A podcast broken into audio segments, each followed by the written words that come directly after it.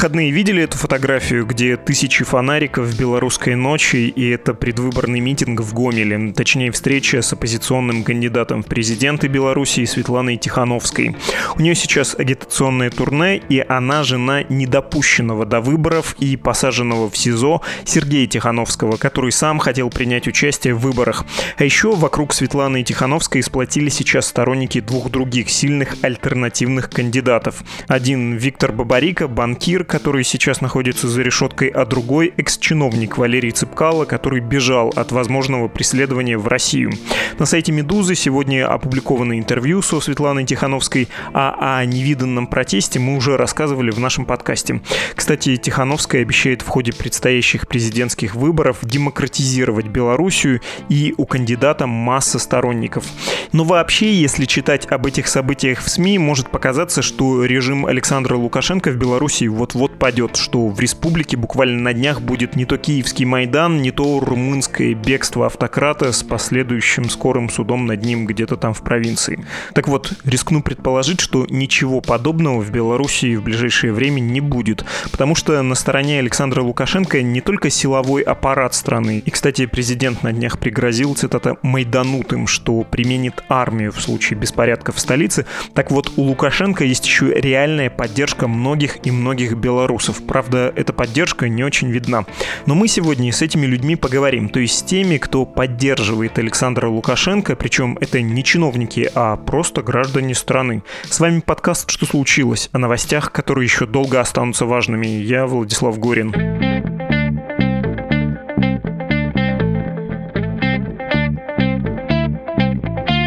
Мое отношение к президенту изменилась ситуация с коронавирусом в этом году так как я видела то, что происходит в других странах, как страны закрываются, садят людей на карантин, и то, что у нас людей не заперли, не ввели какие-то драконовские меры, мое мнение по отношению к президенту порядочно изменило. Я за него не голосовала. Ну, достаточно в последнее время спокойно относилась к режиму Лукашенко. Ну, то есть достаточно прохладно. И да, ни нет. Екатерина Минчанка, ей 45 лет, и она возглавляет экономический отдел крупного частного предприятия.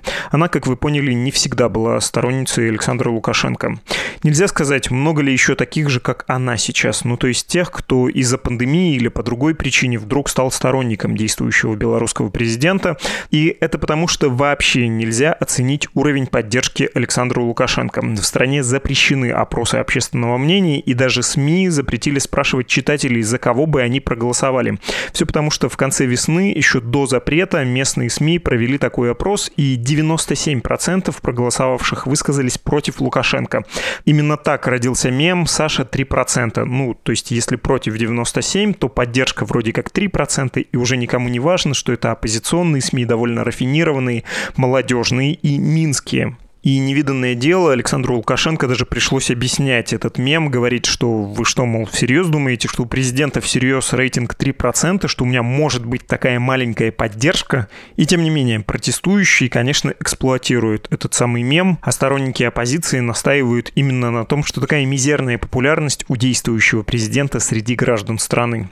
Екатерина из Минска о том, сколько все-таки процентов у Александра Григорьевича и почему многие все еще ему симпатизируют симпатизируют? Его главная заслуга то, что он хороший хозяйственник. Он реально нашу страну любит. Даже недавно смотрела расклад одного таролога, и она, значит, такой образ его преподнесла, что он любит нашу страну как женщину. Да, он был председателем колхоза в молодости, понимаете, но это и большой плюс, то есть то, что он умел вести хозяйство. То есть, соответственно, у него такой же подход к стране. И вот сейчас, когда в условиях этого коронавируса и идет очень сильный экономический спад по всем странам, у нас засеяны были поля, у нас э, очень, так сказать, сельское хозяйство поддерживается. Мы проживем на своих продуктах, это сто процентов. То есть если мы не будем разрушать нашу экономику, не будем садить людей там на самоизоляцию, на карантин. Благодаря ему мы выживем, ну, точно могу сказать. Выживем ли мы благодаря банкиру? Ну, большой вопрос. Или там э, Светлане Тихановской однозначно выбор в сторону Лукашенко вот именно сейчас. В моем окружении разделились люди 50 на 50. Ну, то есть я вижу конкретные примеры конкретных людей, которых я знаю. Половина, скажем, поддерживает, половина не поддерживает. Ну, это люди, с которыми я общаюсь, мое окружение. У кого-то спрашивать, там, соседи, скажем, там, по даче, там, например. Ну, как бы не общаемся на эти темы, поэтому не могу сказать. Многие придерживаются мнения, что люди не в городах, на местности, ну, они больше поддерживают его. Но в городе, конечно, разделение такое, ну, не 3 и 97, как пишут сейчас в независимой прессе, да. Это не так абсолютно появилось достаточно много людей у меня именно в интернете, знакомых, которые поддерживают когда мы готовили этот подкаст, то столкнулись с удивительным явлением. Нам без труда удалось найти много сторонников Лукашенко, но большинство из них отказались на эту тему разговаривать. А два из трех сегодняшних собеседников просили не называть их фамилий и точного места работы. Такая скромность, такая тайная любовь народа, когда признание в том, что тебе нравится глава государства равносильно камин это явно одно из объяснений, почему мем про Сашу 3% выглядит так убедительно. Так вот, к сторонникам Лукашенко. Знакомьтесь, Дмитрий, ему 25 лет, он из Гомеля, то есть с родины оппозиционера Тихановского, где недавно прошел большой митинг, и Дмитрий работает водителем на госпредприятии. Говорит, что раньше работал в доставке и таксистом, там даже больше платили, а сейчас поменьше, зато стабильность. Про Лукашенко, я думаю, то, что хороший, в принципе, президент, при нем лично я, моя семья и все мои близкие не чувствуют каких-нибудь дискомфортов. Все имеют возможность работать, получать зарплату, в принципе, достойную, чтобы хватало на жизнь и на все остальное. Даже отложить, чтобы выехать, допустим, ну, на отдых на море за границу. Я в прошлом э, году ездил в Италию. Вот как бы все, что можно сказать о том, что многие оппозиционные СМИ говорят, что у нас маленькие зарплаты. Ну вот я работаю обычным водителем и имею зарплату где-то 300-350 долларов. Меня сильно не обижает то, что у нас творится в государстве. У всех есть по машине, а то и по две. У нас в семье есть две машины. Одна новая, купили ее буквально три года назад.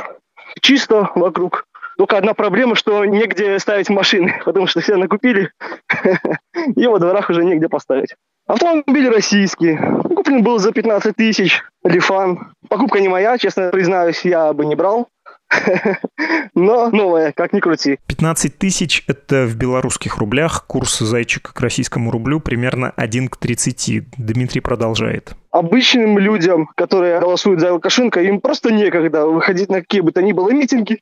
У них есть свои семьи, своя работа. Они об этом даже не задумываются. Обычное большинство людей нейтрально относится к этому, ко всему и просто молча, так сказать, высказывают свое отношение к оппозиции тем, что они проголосуют за Лукашенко на выборах. За оппозицию, как бы, сейчас много видно людей, это молодежь в основном.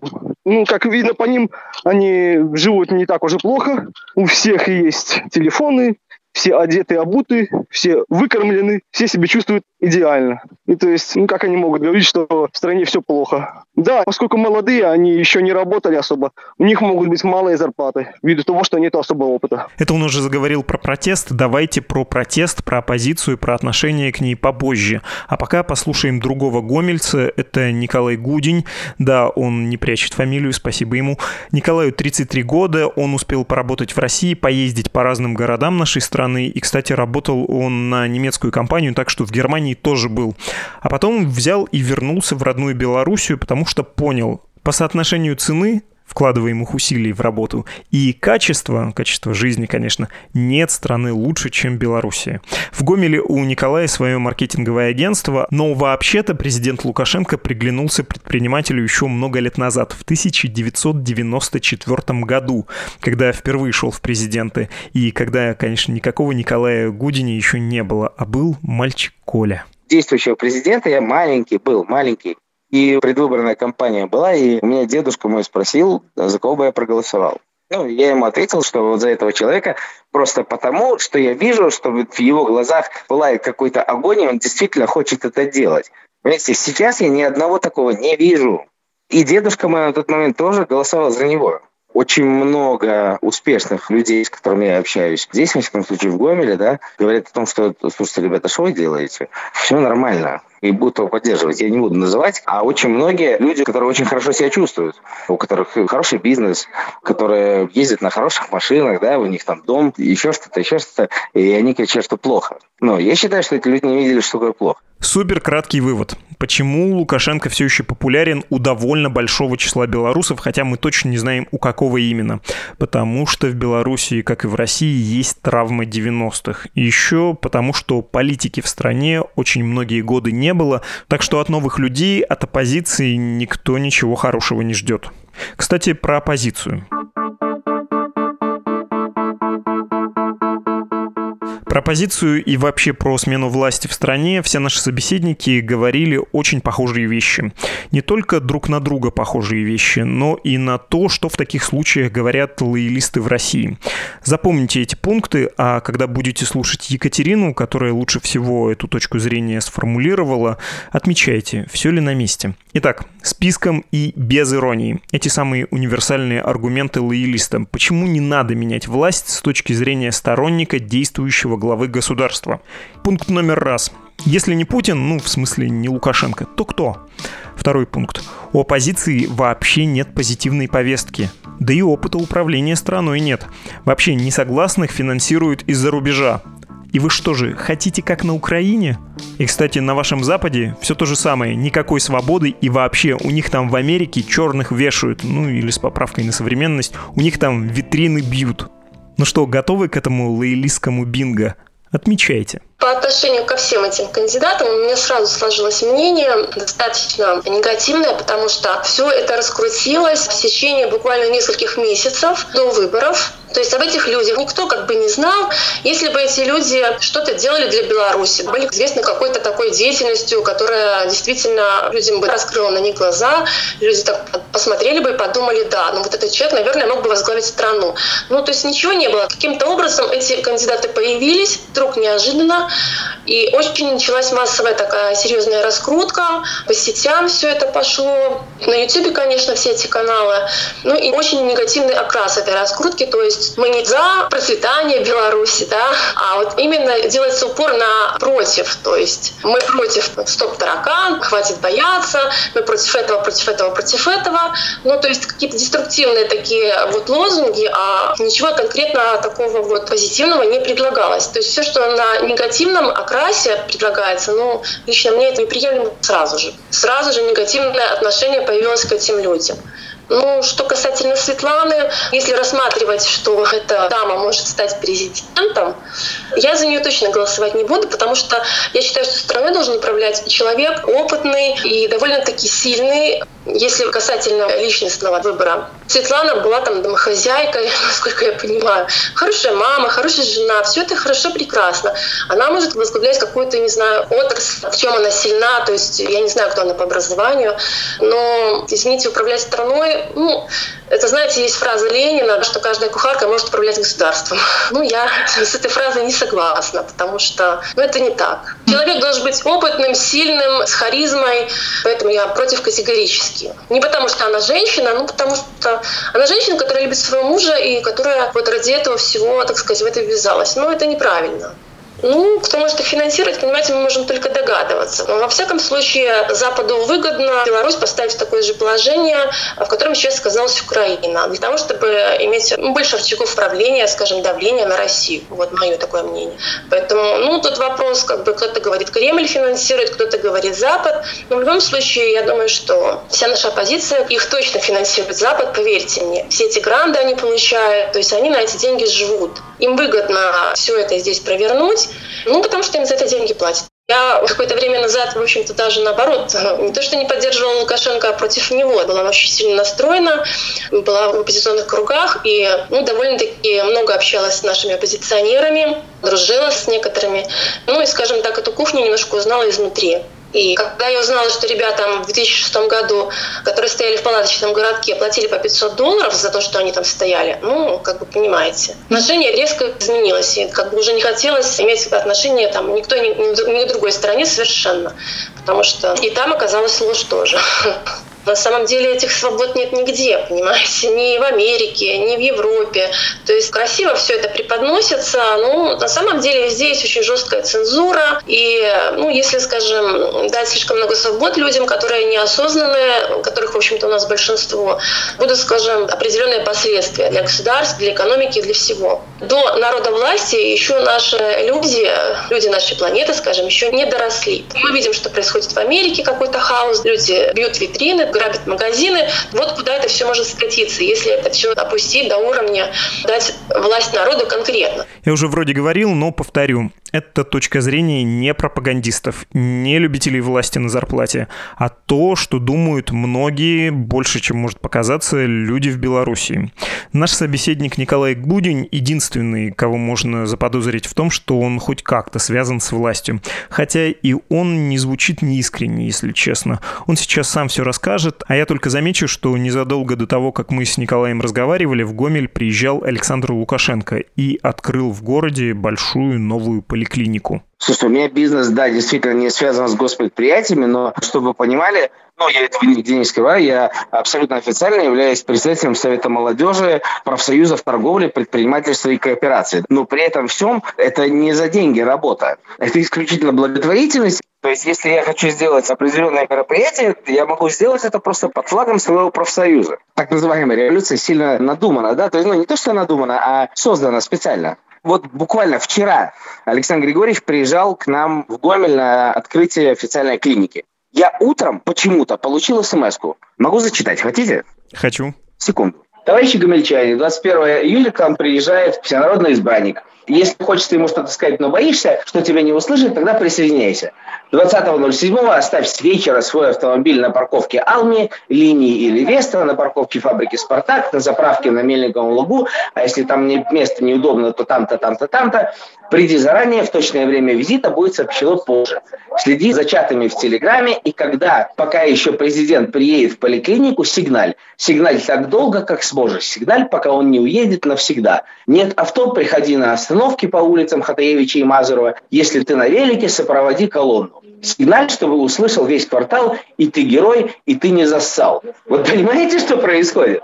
И при том это написали мне люди, у которых нет моего номера в телеге. И я вам скажу, что я абсолютно случайно вчера попал на этот визит. Я ехал к своему клиенту, и просто толпа, я даже не знал, где клиника, честно. И просто остановился, встретил товарища, оказалось, что Александр Григорьевич приезжает. Никто не сигналил. Не сигналил, не хлопал, не дзынькал, колонну не сопровождал, ничего не было. Но вот такая вот агитация происходит постоянно. Заканчивая этот выпуск, мы всех наших собеседников спрашивали про соседние страны. Литву и Польшу. Ну, в первую очередь, конечно, про Литву, потому что это тоже постсоветская страна, но люди там живут заметно лучше. И вопрос звучал так, ну, может быть, это все-таки связано с тем, что в Литве чуть больше демократии, чем в Белоруссии. И ответ был от всех собеседников довольно похожим, что это другое. Так вот исторически сложилось. Литва все-таки жила и при советской власти получше. Зато даже без вопросов и Дмитрий, и Николай, и Екатерина вспоминали об Украине, как о стране, ситуация в которой им не нравится. И знаете, очень это мне все что-то напоминает.